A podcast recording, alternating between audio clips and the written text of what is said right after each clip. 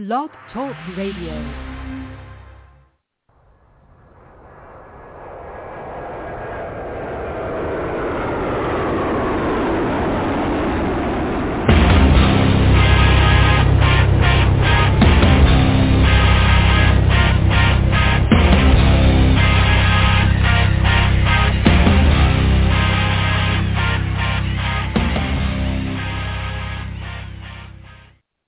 Friday, everybody. Welcome to the Michael Cutler Hour. I am your host, Michael Cutler. It is Friday. It is June 25th, 2021.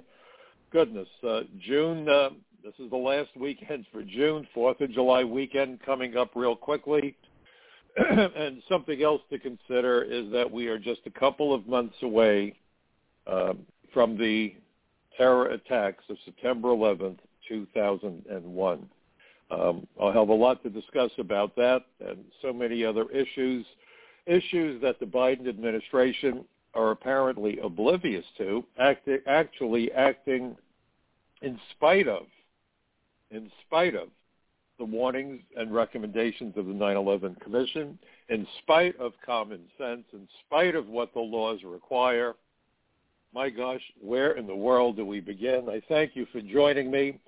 But as you know, knowledge is power. The purpose of this program and the mission that I have been on ever since 9-11 and even prior to 9-11 is to wake up as many of our fellow Americans and our supposed leaders about the significance of America's borders and immigration laws. There are a lot of people feeding at a very deep and lucrative trough when they're able to bypass our borders, when they're able to bring in an army of foreign workers. And frankly, there are many people who profit when narcotics flow freely into our country because that money that has to go back to the cartels is moved by all sorts of nefarious and devious means to launder the money and conceal its origins.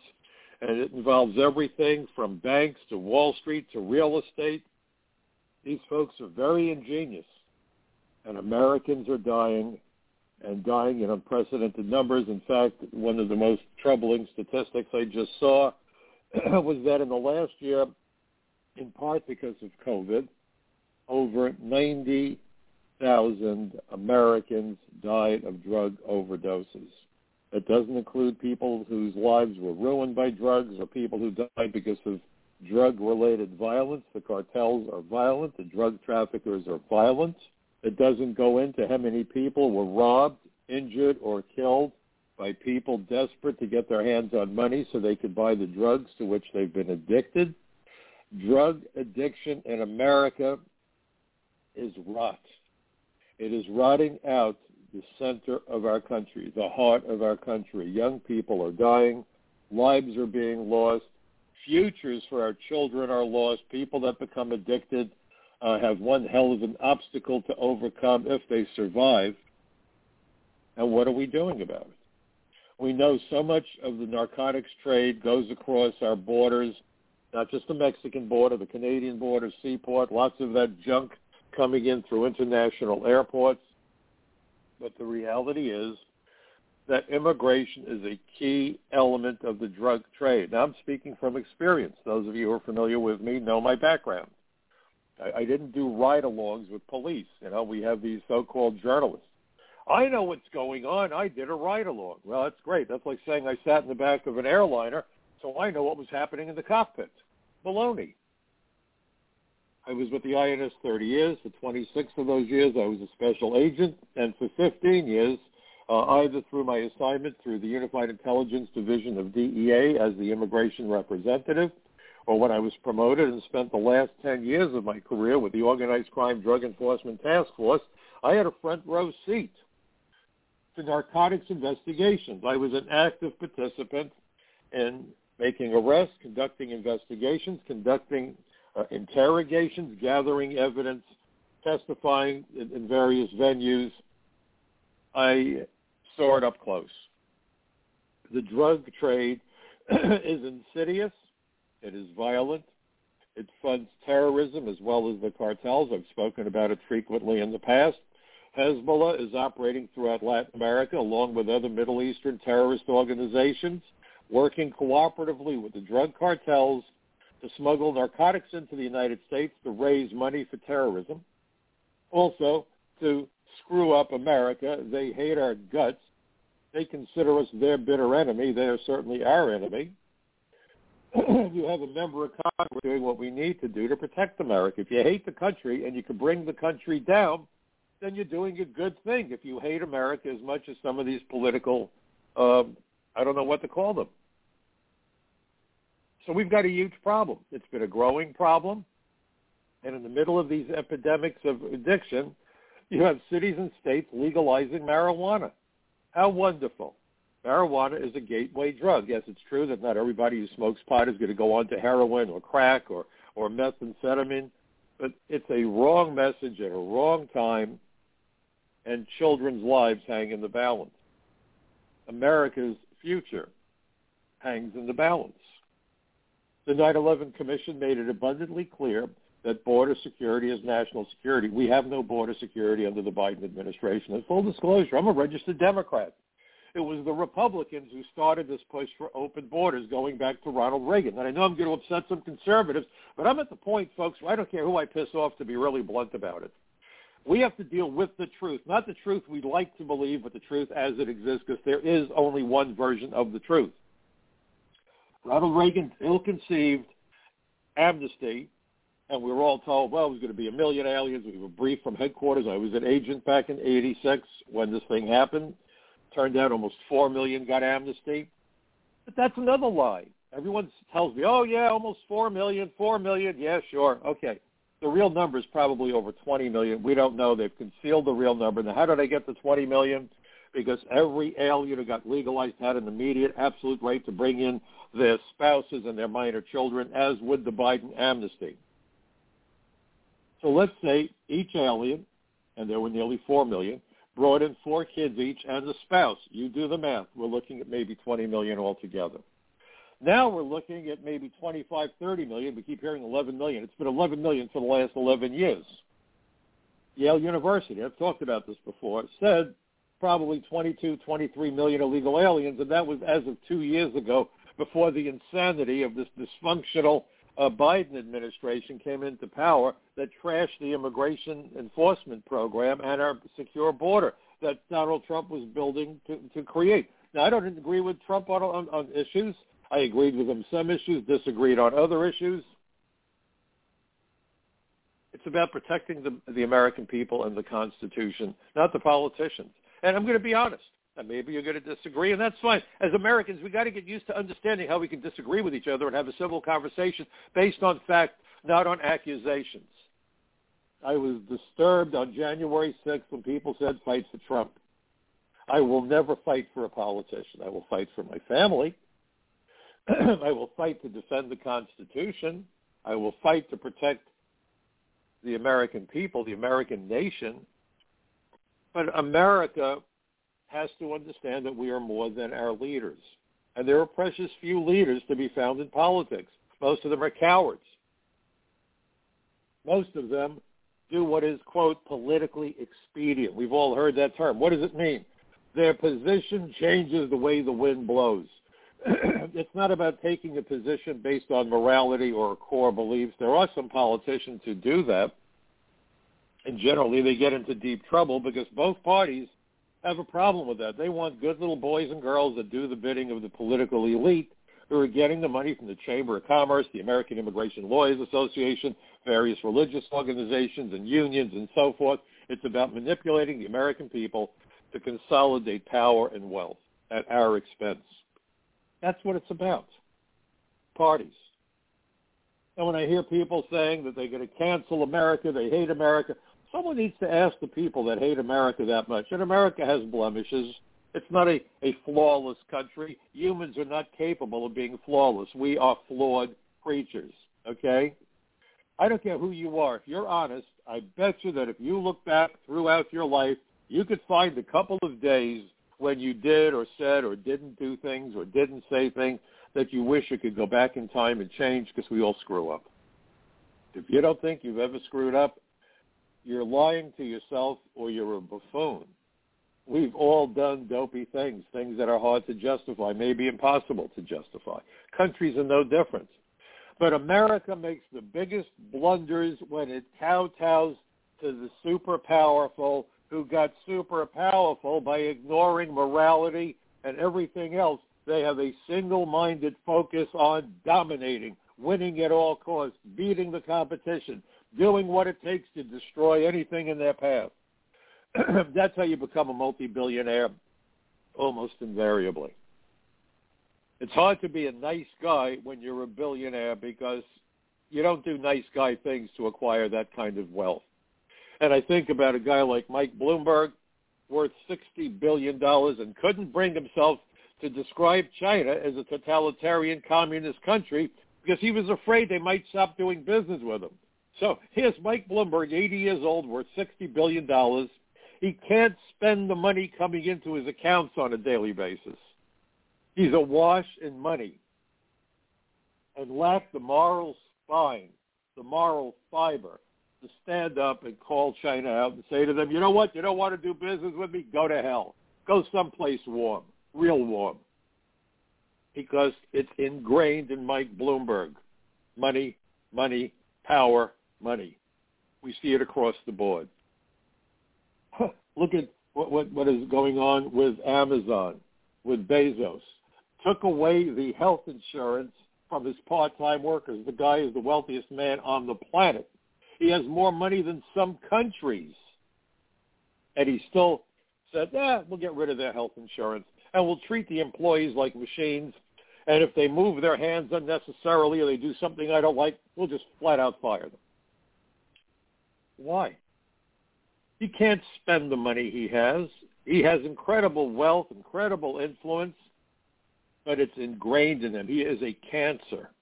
Cancer has an insatiable appetite for nutrients. Cancer secretes hormones so that the body surrounds the tumor with a network of blood vessels, and every day the tumor grows and grows and grows. It just sits there and soaks in the nutrients, starving off all the other healthy tissue in the victim's body. But cancer can't think because when you kill the victim of cancer, the tumor dies with the rest of the body but cancer is mindless. Supposedly, Mike Bloomberg has an engineering degree. He's an intelligent guy. But he is as determined to get his hands on wealth. Same thing of Bezos. The same thing with all of them. They are a malignancy that need money more than anything in the universe, and they'll stop at nothing to get it. It is sociopathic. And when America follows the demands of people like that, we blunder into things that we shouldn't be doing. And that was why Eisenhower, who's one of my favorite presidents of all time, one of the most qualified presidents to ever occupy that office, warned America about the military-industrial complex because he knew that he had created the military-industrial complex to defeat the Nazi war machine, but he had created a Frankenstein, a monster that wanted more wars and more money and more power and more money and, and so he warned America, beware the military-industrial complex. It was an act of morality that drove Eisenhower to make that statement. Think about that. You have corporations that violate all sorts of laws and everyone winks and blinks and nods and it's cool because they can get away with it. And when they can't get away with it, they scream like scalded cats. But very rarely does anybody go to jail. Once in a while it happens, but probably not nearly enough. So for the people that are screaming about how terrible America is, I ask that they look at any other country, Iran, China, Russia. Stalin was responsible for the deaths of tens of millions of Russians to maintain power. Where was the morality? Where was the morality? Look at what America is up against. If America falters, waiting in the wings are China, Russia, and Iran. What could possibly go wrong? And for these knuckleheads that run around saying that they're the anti-fascists, Antifa, they are the fascists. You know who the real anti-fascists are? The men and women of the armed forces. I was having a discussion with my wife this past week. We talked about Juneteenth. And, and I'm happy that Juneteenth is now a national holiday. I think it's important to celebrate um, that America did what was morally right. That's fine. But we got into a discussion with one of my kids, and he said, "You know, Dad, maybe there should be a holiday in America because of the Holocaust." I said, "Well, there is a national, there is a global Holocaust Remembrance uh, uh, Day or week, but we do celebrate in America the liberation of the concentration camps, the end of the Holocaust." And he said, "How is that? I, I, what day is that?" I said, "Well, there's actually two days that we celebrated: Veterans Day and Memorial Day." Ladies and gentlemen, I submit to you that the anti-fascists were those young men and women, mostly young men back then, boys, many of them, teenagers, who stormed the beaches at Normandy, who flew missions over um, Japan, who went after the Germans, Battle of the Bulge, go through all those great battles, which should be taught in school. This should be part of history. I, never understood why we were so focused on what happened during the Revolutionary War and we ignored what happened in the Second World War when I was back in high school. It's important to know where we came from and the founding fathers and their brilliance and how they put together a government that at least so far has survived over 250 years. But the bottom line, though, the bottom line, why don't we learn about what America did in the name of freedom, liberty, and justice? You see? Because if it wasn't for the valiant men of the army, the valiant members of the army, I won't say only men because there were women in the armed force. We had the WACs and the waves and so forth, and many of them died also. And our allies, how much blood was spilled to end the scourge of fascism, Nazism. So if you want to celebrate the end of fascism, look no further than Memorial Day and Veterans Day. America did that. Flawed America. America with all of its issues. The insanity is this cancel culture will ultimately come for everybody. Remember what I said at the beginning of my talk this evening. Nobody could look back in his or her background without pointing to a day when we did things that we wish we hadn't done or should have acted when we didn't act. And we look back with regret, not a good feeling, and you scratch your head and you say, gee whiz, what the hell was I thinking? Because we're human and we make mistakes and we don't always get it right. But I don't know of any country that has made greater strides to try to get it right on a continuing basis. But I remember not long ago, back when Jay Leno did, um, um, what was it, the jaywalking on, on the Tonight Show, and you had Watters World interviewing college kids at some of our best universities, Columbia University, and ask these geniuses, right? These elitist geniuses, who did America fight in the Second World War? There were actually kids who thought that America fought England in the Second World War. Well, it's not a joke. Because if you don't understand what happened in the Second World War, then you don't understand what fascists really look and smell like, what they're capable of. I'm Jewish. My family was decimated in the Holocaust. I was named for my mother's mother, my grandmother, who could not get out of Poland and was killed during the war along with her family because of our religion. We're Jews. That's what fascists do. And this nonsense that these clowns that go out there and beat up reporters and intimidate people, and they say that they're fighting fascism. They are the fascists. The real Antifa, the real anti-fascists, the U.S. Armed Forces. Those young soldiers went out there and laid down their lives or came home horrifically injured in a life-changing way to end Nazism and fascism. Think about that. Ask your kids or your neighbors the next time the conversation comes up if they realize who the real anti-fascists were, especially in the Second World War. Think about that. It's infuriating. And I find the hypocrisy of our supposed leaders incomprehensible. It is outrageous to me. Um, I, have to tell you, I wrote two articles that were published in the past week. I'm very happy to have done that. And, and one of the articles that I wrote was for Front Page Magazine. And, you know, I've been writing for Front Page Magazine since around 2014. It's, it's kind of scary. This is like you know almost seven years now that I've been uh, happy, or, or about seven years, I guess, that I've been writing for them. I'm very happy about that. I'm very proud of my relationship with David Horowitz and his Freedom Center. But I wrote an article because I, I, still use AOL for my email. And if you go to AOL when you start up in the morning, you get the news alerts. So I saw this news alert, and it was published on June 17th. This is AOL reporting on, a, on an Associated Press article. And I wrote my piece. I hope that after the program you'll all go and look at my articles and forward them to everybody, either Facebook or whatever social media. Email them, call them up, tell them go to front page. I want to provoke a conversation. We need conversations. I've often said that one of the best ways we can celebrate Memorial Day and Veterans Day and the 4th of July, forget about the barbecues. You want to have a barbecue, that's great. But use the barbecue as an opportunity to get with your neighbors, friends, family, and have honest conversations. And it's okay to disagree. In fact, you should disagree because nobody agrees with each other 100% of the time. And I can look back to positions I've held on issues in the past where I've changed my position because as we learn, sometimes we have an epiphany, that magic moment when the lightning bolt strikes and you say, gee whiz, I've gotten it wrong. And you got to be mature about this, and you got to be adult about it and say, yeah, I can make a mistake. I got it wrong. So we need to sit down with our neighbors and say, look, you may disagree with me, but why don't we have a conversation and see if we can find some common ground? It's not good to keep fighting. We're friends. We're Americans. What should unite all of us is the fact that we're Americans. Forget this white privilege crap.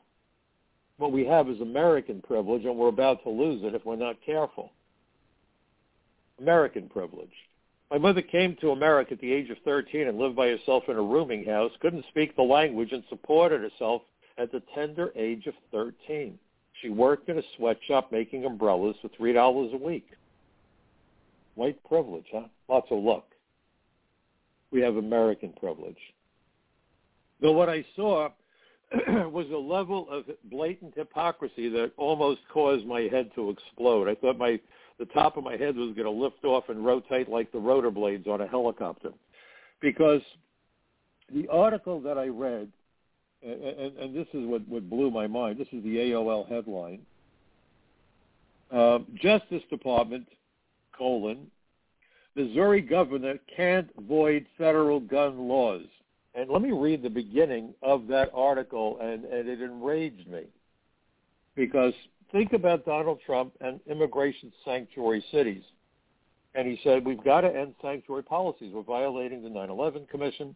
We have criminals coming into the country. We have child molesters and rapists coming into the country. We're displacing American workers. We need to stop this. We need to have control over our immigration system. And by the way, the same immigration laws that tell us who to kick out and keep out, and it has nothing to do with race or religion or ethnicity, I arrested people from all over the world. Pardon me. it's about keeping out aliens with dangerous communicable diseases or mental illness or criminals or terrorists or spies. Let me just grab something to drink. Bear with me one moment. I hate when that happens. Um, so it's about protecting American Americans from criminals and terrorists and people with diseases and eventually protecting American jobs and wages. It's rational. It's reasonable. It's fair. We've done it for many years. What is wrong with that? the Democrats used to be strongest on this. Bernie Sanders back in 2006 stood with the AFL-CIO and he told the audience that anybody who knowingly hires illegal aliens should be prosecuted because they're taking jobs and American uh, and, and wages away from Americans and destroying the middle class. Bernie Sanders was right, but he has changed, hasn't he? They've all been gotten to one way or the other. But what this article started out saying, this AOL article, the Justice Department is warning Missouri officials that the state can't ignore federal law after the governor signed a bill last week that bans police from enforcing federal gun laws. oh, I'm sorry. Forgive me. In a letter sent Wednesday night and obtained by the Associated Press, justice officials said that the U.S. Constitution's supremacy clause, that's the same clause that Trump invoked and he was attacked for it. In fact, if you substitute the word gun laws for immigration laws, this could have been written by the Trump Justice Department. Think about that. In a letter sent Wednesday night and obtained by the Associated Press, justice officials said that the U.S. Constitution Supremacy Clause outweighs the measure that Governor Mike Parsons signed into law on Saturday. The new rules penalize local police departments if their officers enforce federal gun laws. Now, again, if, if it said immigration laws, you'd be looking at the Trump administration. It goes on and says this, incredibly. Acting Assistant Attorney General Brian Boynton said that the law threatens to disrupt the working relationship between federal and local authorities, they said in the letter, noting that Missouri receives federal grants and technical assistance. Quote, the public safety of the people of the United States and the citizens of Missouri is paramount, Boynton wrote in the letter. So think about that. Boynton's action interrupts and interferes with the cooperation between state, local, and federal authorities. Sounds like federal immigration law where ICE agents are prohibited from even doing DMV checks in places like New York State. Something as fundamental as that. So the Biden administration not only agrees with immigration sanctuary policy, but they've essentially implemented Um, sanctuary policies for the federal government. Immigration agents have been told you may not arrest illegal aliens. The law says they can, but Biden said no. And it's not enough that you even have a, a duly authorized warrant of deportation, warrant of removal signed by an immigration judge. No good. The alien also has to have a series of serious convictions for felonies, or you will face discipline if you dare to arrest an illegal alien. Now, we always arrested illegal aliens even without warrants if I was looking to arrest a bad guy and there were other people in the apartment, we arrested them all because they're here in violation of law. They're trespassing on America. If someone robs a bank, they don't tell the police, you either arrest them in the bank or if they escape from the bank, they're home free. That's nonsense. But besides stopping construction of the wall, Biden is getting rid of the current chief of the Border Patrol who refuses to become a puppet for Orwellian newspeak and refer to illegal aliens as migrants. Migrant, by the way, has nothing to do with immigration status. America has many migrants who are American citizens. Migrants, by definition, are farm workers who move from farm to farm and state to state looking for work. They migrate. That's why they're called migrants, those who, those who migrate. Has nothing to do with immigration. Yes, there are illegal immigrants who work on the farms, and they're displacing the American farm workers, driving down the wages taking the jobs the American migrant workers need. Think about that. So Boynton says the safety of the citizens are paramount. Go back to the 9/11 Commission that said that every one of the uh, aliens who came here violated immigration law, whether they committed fraud, whether they committed other immigration violations, used false documents the 9/11 Commission, and I provided testimony to the 9/11 Commission. I've investigated and I've arrested international terrorists. Every one of them violated multiple sections of the immigration law, lying about their background, entering without inspection, found in possession of firearms as an illegal alien, which, by the way, is a 10-year felony. The immigration laws are critical to the successful investigation and deterrence of foreign terrorists from operating in the United States. But that's not what we're hearing.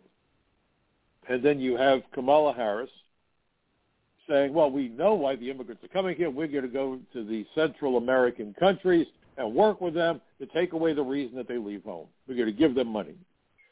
First of all, not everybody who comes to the United States illegally is coming to make money.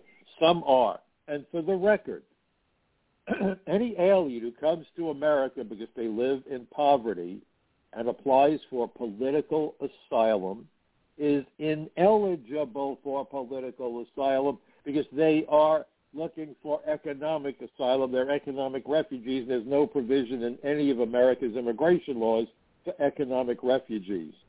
If we would admit people based on being economic refugees, we would have to admit half of the world's population because probably three to four billion people who live on planet Earth live well below any concept of the poverty line. They don't have water. They don't have electricity. They don't have indoor plumbing. They don't have secure food. They are living in abject poverty. So if we're going to say that anybody who is an economic refugee should be admitted into the United States, hold on to your seatbelt because companies coming, and that's exactly what we're witnessing on the Mexican border. Economic refugees. But many of the people that come here aren't coming here simply to work. They're coming because they may be fugitives from justice in their home country. They may be coming because they are involved with the drug cartels that are looking to set up a, a operation inside the United States. They may be terrorists looking to come to America as sleeper agents to carry out attacks when they're given the tap on the shoulder or the email or whatever it is that triggers them to action. We have no idea who they are, why they're here, or what dangers they pose to America. So this whole idea that they're all economic refugees, first of all, flies in the face of law, common sense, and, and what's in America's best interest. Why is it that empathy and sympathy and compassion never applies to Americans? But on top of it, we have the criminal element that are embedding themselves, and we saw it in Europe with terrorists flowing in with refugee flows. We've seen that here. The Tsarnaev family claimed political asylum. They came from Russia. They said we can never go back to Russia. We will face persecution or worse. And as soon as we gave them asylum, they went back to Russia and then two of their boys wound up attacking the Boston Marathon back in 2013. They lied through their teeth. They lied through their teeth. And now everyone is asking the politicians, the journalists, when can we have comprehensive immigration reform? And in fact, it was interesting. I was watching an interview on Fox News um, with, with Caitlyn um, Jenner. She's running for governor of California, if you don't know. And they asked her, where do you stand on immigration? She said, well, we have to have a legal system, but I personally know some immigrants who've been here for years and we need to take care of them. So the follow-up question is, so do you favor amnesty? Well, they've been living here for a long time. Yes, of course I do. Well, what's the follow-up question here, folks? Let's see how good you are. The art of the question. The French philosopher Voltaire said, you judge a person's intelligence by the questions they ask. So Caitlyn Jenner was asked, do you favor amnesty? And Caitlyn's response was, yes, if they've been here for a long time. And the journalist said, okay, fair enough. Fair enough? No, not fair enough. The first question you need to ask is how do you determine how long an illegal alien has been living here? Now, even if you agree with the notion, and I have mixed feelings, and by the way, there are ways of ending deportation against aliens who've been here more than 10 years, can demonstrate they have good moral character, and that if we were to remove them from the United States, an American citizen or a lawful immigrant would suffer greatly because of their removal from the country. We are not without compassion. We are very compassionate in the way that we enforce and administer the immigration laws. So we do have that provision, but that's a case that gets investigated on a case-by-case basis, which means an agent has to go out and knock on doors and conduct interviews and do an investigation if Biden was to get his way and implement a massive comprehensive immigration reform problem program, first of all, we're looking at 100 million people. We're looking at at least 25 to 30 million who would immediately apply, and then they bring in all their kids and spouses. God knows it could be over 100 million. But here's what nobody ever asks. Can you interview 20 million or 30 million or 40 million? Of course not. The DACA recipients, this is never discussed. No interviews. So there was a 95% approval rating. So Caitlyn Jenner may be meaning well, but not understanding, and the reporters, I don't know why they're out to lunch, never follow up and say, well, how would you determine how long these folks are here if we wind up with tens of millions of applications? There's no way we could interview them. There's no way we could do a field investigation. There's no way we could make a determination if the alien came here 10 days ago or 10 years ago. And please don't tell me we're going to look at rent receipts because most illegal aliens use multiple fake names. I've arrested people with five and six different sets of ID in their pockets. Who are they? When did they get here? Where are they from? God only knows. so if you cannot determine how long they're here, then what you're really saying is forget about if they're here for a long time. we will automatically approve any illegal alien for a green card. So why bother with a legal visa process if that's the case? They want to take what they call as a broken immigration system and put it to work processing maybe 100 million applications. What could possibly go wrong? The 9-11 Commission determined that immigration fraud, people lying on immigration applications and visa applications, was the number one way for criminals and terrorists to enter the United States, hide in plain sight, and kill lots of people. The very first time I testified before Congress, I think I hold some kind of a record. I've been before something like 17 congressional hearings in the House and Senate. My very first hearing was back on May 20th, 97, four years before 9-11, and it was on the topic of immigration fraud and visa fraud because of the two terror attacks carried out in 1993 by individuals from the Middle East who gamed the immigration system. Paki, uh, Pakistani by the name of Kansi shot up the CIA January 93. By the way, he used a motor vehicle. We're giving licenses to people whose identity is unverifiable. And then a month later, the bombing at the Trade Center where an illegal alien rented the truck and an illegal alien drove the truck and they filled the truck with explosives, parked it in the garage of the World Trade Center and blew it up. Six dead, over a thousand injured. They almost brought the tower down sideways. There was a half billion dollars in damage, half billion with a B. They all committed fraud. They lied about asylum. They lied about their identities. They produced fake identity documents, multiple violations of immigration law. No one's talking about that. It's the 20th anniversary of 9/11. It's time we spoke about it. Nancy Pelosi is running around saying, "Well, we need a 9/11 commission so that we can go after what happened on January 6th." Someone needs to say, "Hey, Nancy, have you read the 9/11 commission report? Since you seem to be such a big fan of it, if you did, how do you square the, your support for the Biden administration's open borders and massive amnesty proposals when this goes 180 degrees in the exact opposite direction from the warnings and recommendations of the 9-11 Commission. So you have the hypocrisy that the states must follow federal law or we're going to cut off your funding, something Trump wanted to do for sanctuary cities, and the courts slapped them down. I wonder what the courts are going to do now because Missouri and other states are filing suit and they're not backing down, and other states need to join them. Do not back down. Full speed ahead. Damn the BS. Sanctuaries are okay if it's against immigration law, but sanctuaries are not okay if it's against the Second Amendment. Really? This is about public safety? Really? Tell that to Kate Steinle's family. Tell that to other families who lost loved ones to illegal aliens who should have been deported but weren't because locales refused to honor detainers that had been lodged against criminal aliens. That's about as blatant as it gets. I testified at the murder trial of a 24-year-old cop who was killed by an illegal alien I had physically deported, Ronaldo Rayside, not from Mexico, but Panama. The guy had a green card. He had everything he ever wanted, and he became involved with narcotics. He was a violent scumbag, and he wound up going for Officer Machadi's gun, and he shot Officer Machadi, killed him on a street corner in Brooklyn, New York. I testified at the trial.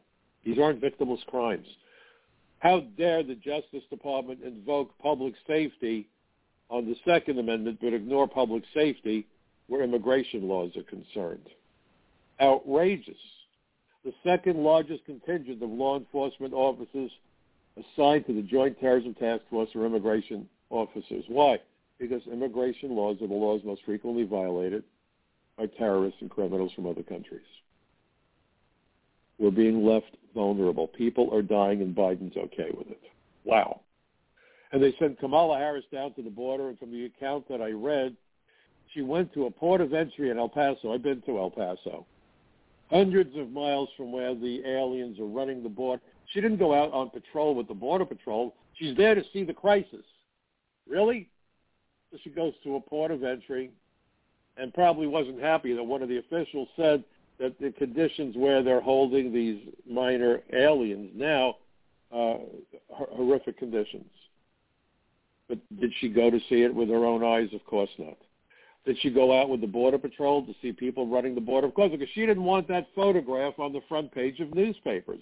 And slowly but surely, the mainstream media is now compelled to report on it. Newsweek did an article. I wrote about it the front page uh, a couple of weeks ago.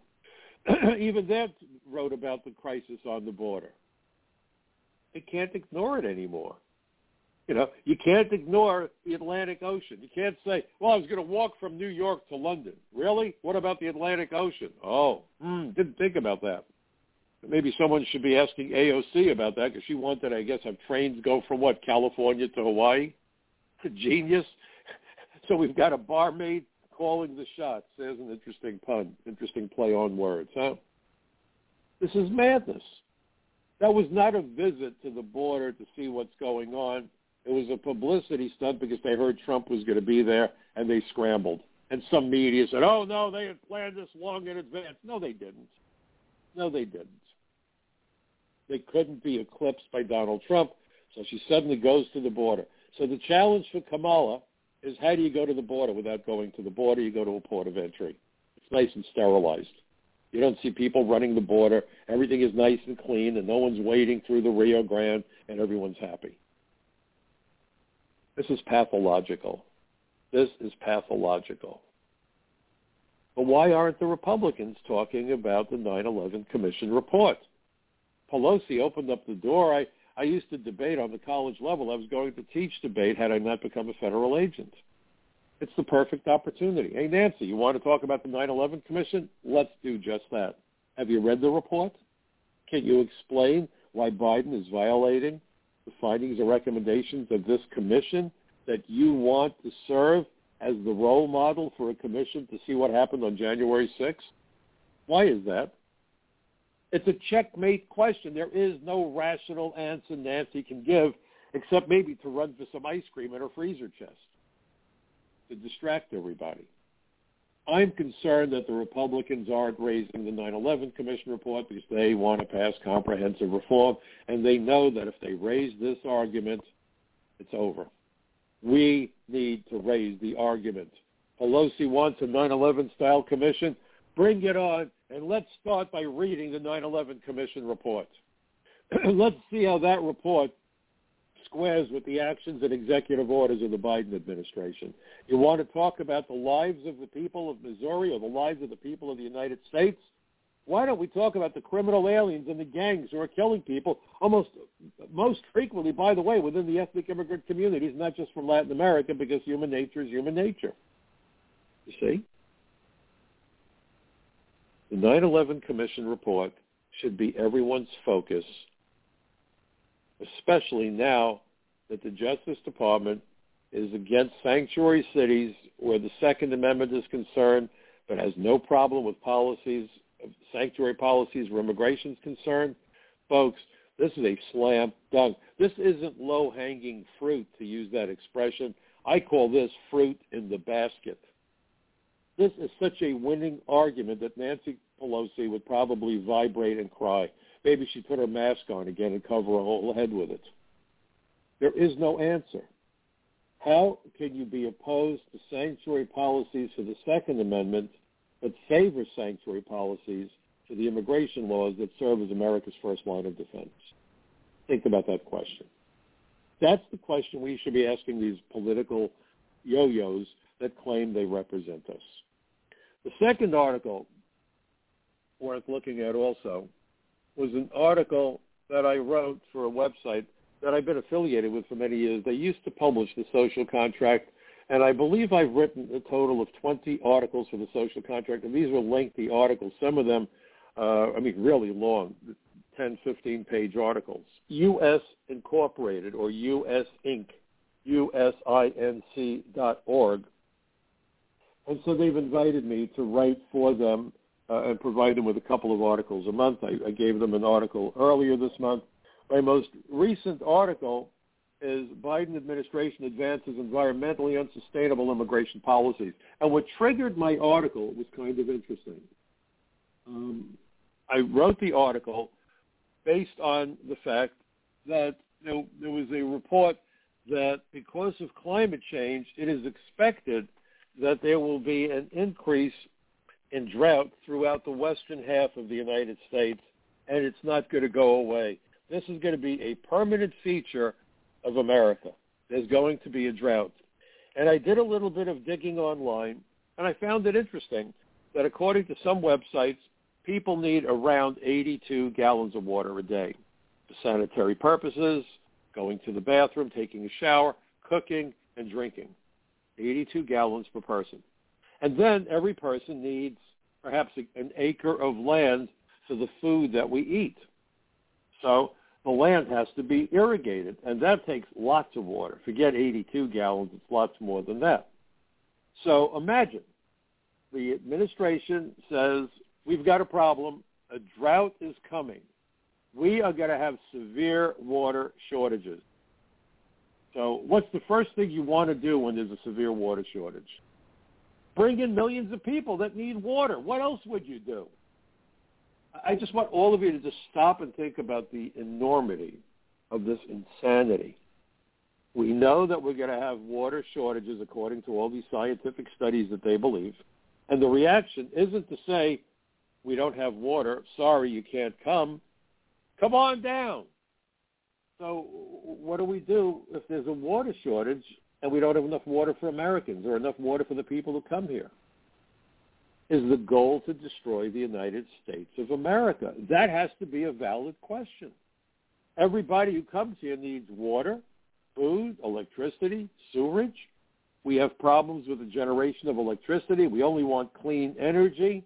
They're talking about rolling blackouts.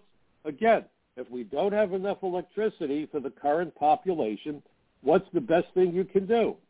Well, according to Biden, it's add tens of millions of more people. What else? Is this insane, insanity or what? Now here's something else. Title 42 of the federal laws provides for immigration to be able to deny entry to aliens into the United States for medical reasons. Go back to the original grounds for exclusion, aliens with dangerous communicable diseases.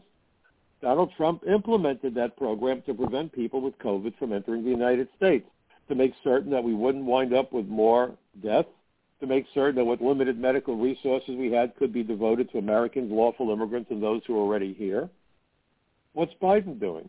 We're going to take down this program using Title 42 so that people can come in no matter whether or not they're sick, Meanwhile, Biden is complaining that he's not going to meet the objectives of giving enough inoculation to enough people. And they're working hard at it, but we're going to bring in more people who might have COVID. And there's a new variant of the virus. God knows he might be bringing in more people with the variant. Some countries are going to lockdown to get out of their concerns. So you would think that Biden would jump on this and say, look, what Trump did was right, whether I like him or not. We have to continue to keep people from coming in Uh, unless they're screened and we know they don't have the COVID virus. You would think. Nope, that's going away. So in the face of an impending drought, in the face of an impending increase in, in, in COVID, what's the solution? Bring in more people. Then Biden said the solution to gun violence is get the guns off the street. No, get the criminals off the street. I've been carrying a firearm since 1975 when I first became an immigration special agent. And you may be shocked to know this, but my guns have never gone out and committed a crime. It's hard to believe. I'm always standing by with my camera in case it happens, but none of my firearms ever ran down the block and shot somebody. Crimes are committed by criminals. And he talked about recidivism. He, Biden. The solution for recidivism of criminal aliens, and I've written about this, is you deport them. If they're not on the street, they can't commit more crime but the sanctuary cities and Biden's policies are turning criminal aliens loose on streets across America, and they're killing more people. And we're going to blame the guns. And then Joe Biden said the solution is jobs for American kids.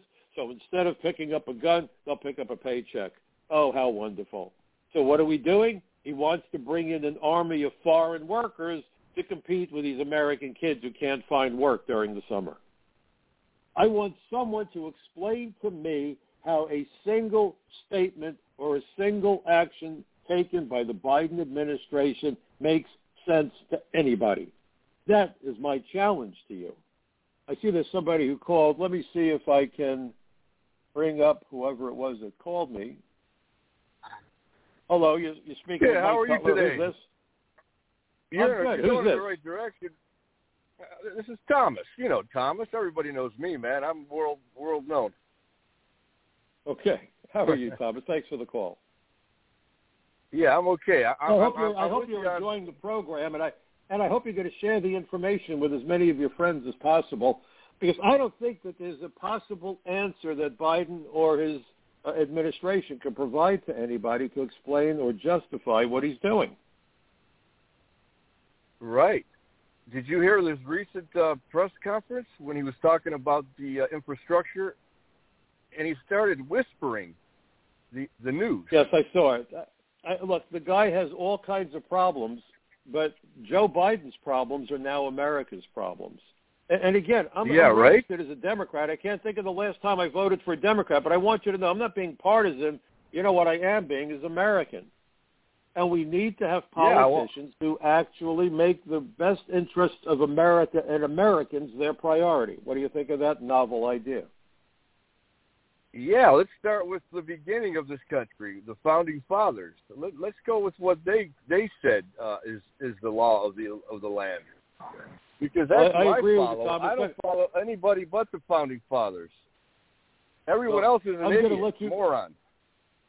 Well, I'm going to let you continue to listen, but I, I wanted to get back to what to what I was talking about. But I, I thank you for the call. I hope you have a great weekend and a great Fourth of July coming up. Yeah. But I urge you to suggest that your the friends whole um, the whole, get the to my website and listen the to the podcast. Amendment, my man. The Fourteenth Amendment was Okay. tyranny. We need to get back to the original citizenship law of the founding fathers, and then we're good. I, well, we, we we really need to revisit this whole notion of uh, citizenship for the children of illegal aliens. I agree with you. But let me let me get back to what I was going to say. But I just noticed you were on the line, and I, I just wanted to make certain to not Well, I ignore you. appreciate it, man. So I thank you for I'm gonna have my. Blo- I'm gonna start a blog myself, so you can come join me when I do. Okay, that's great. Thank you. Have a great weekend. Yeah. All right, man. You too. Yeah. So, um, so, so, so here's here's the issue, though, folks. Our government is no longer representing the best interests of America or Americans, and that's something that we, the people, need to um, get across to the politicians and make them accountable. And please don't look to see if a politician has that little R or the little D after their name. It's almost meaningless always, always, always look to see what the specific politicians' positions are on key issues. I don't care if they're with the Hopping Kangaroo Party. The issue isn't party, the issue is America. And when politicians take huge amounts of money from various campaign contributors who are really bribers, you know that they're taking that money with the expectation that they will deliver. This is the employer-employer relationship. The employer writes the check, the employee deposits the check. And when politicians say to you, well, I don't take political action committee money, PAC money, they do give major checks to both political parties, and the political parties distribute the money to the politicians from those parties that do what they are told. So maybe the money doesn't go directly into the account of, of Congressman, uh, you know, Joe Schmidlap or whatever, but the political party that Joe Schmidlap is from will give him or not give him money, depending on how loyal he is to what the party wants them to do to placate the people writing the checks. If that isn't corruption, I want somebody to explain corruption to me. We're living in a very perilous era. And we're in a situation that basically, I think, is the fault of the American people. We have been ignoring and neglecting politics for far too long. It's a filthy business. It's boring. People would much rather go to a football game than a political convention. But we have got to attend the town hall meetings. We have got to ask the politicians pointed questions, but we also need to be very well aware of the issues before we go to those events.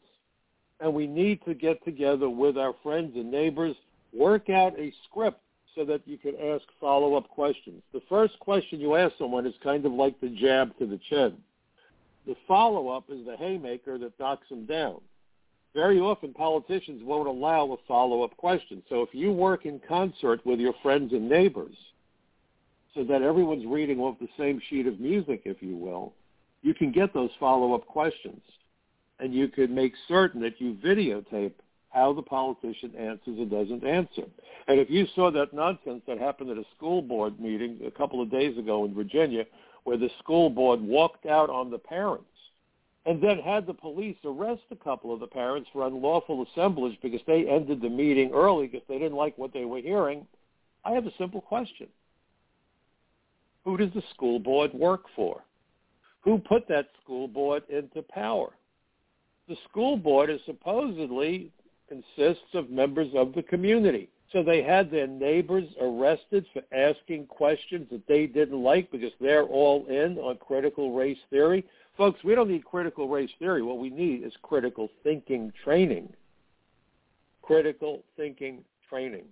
We don't hold people responsible for the crimes that their brothers or sisters or parents or grandparents committed. But under critical race thinking, white Americans are responsible for all of America's ills. Doesn't even matter if their families were even in America when those uh, crimes were committed, whether it's slavery or you, you pick whatever offense they want to jump up and down about. You hold people responsible for their own actions. Skin color isn't an action. Skin color isn't a crime. But critical race theory essentially declares white skin to be a criminal skin. Think about what I'm saying to you. This is how the Holocaust started. Jews were singled out. It was the Jews' fault that the Nazis weren't doing well, and we had the Holocaust. You study history to prevent it from recurring. When you look at the Holocaust, when you look at what happened in Nazi Germany, and you look at the fascists who call themselves anti-fascists, wow, takes my breath away. It should take everybody's breath away. We have responsibilities to our children, to our country, to our grandchildren, to our neighbors. What we really need to focus on, folks, is what makes us the same. And what makes us the same? We're all Americans. We're all Americans. That is something that should be uniting all of us, e pluribus unum, out of many one. This divisive insanity, I believe, is part of a broader plan of divide and conquer. Abraham Lincoln was right when he said a house divided against itself will not stand. They are dividing Americans against Americans to weaken us. When they say they, I'm referring to Iran and Russia and China. They've infiltrated our news organizations. And in fact, Time magazine just ran an article about how Iran uh, had broken into our computer systems and were interfering with the elections, trying to keep Trump from being reelected trying to pit Americans against Americans after the death of George Floyd. Interesting article coming from Time Magazine. It's certainly part of the mainstream media. But just like Newsweek a couple of weeks ago, Time Magazine apparently made an editorial decision that the facts are too crystal clear to ignore. Maybe the dam is finally breaking. Maybe news organizations will finally remember what a news organization is supposed to do for a living. I certainly hope so. But we as Americans can speed that day. You must get involved. I want you to always remember that democracy is not a spectator sport. It's an honor and privilege to join you. I hope you'll be back here again next Friday for my program. But you should also know that on Monday, I'm going to be on Newsmax television around 11 o'clock in the morning, East Coast time, this Monday, to discuss these two same articles at Newsmax TV. Thank you for joining me. Stay safe. Be well. See you next week.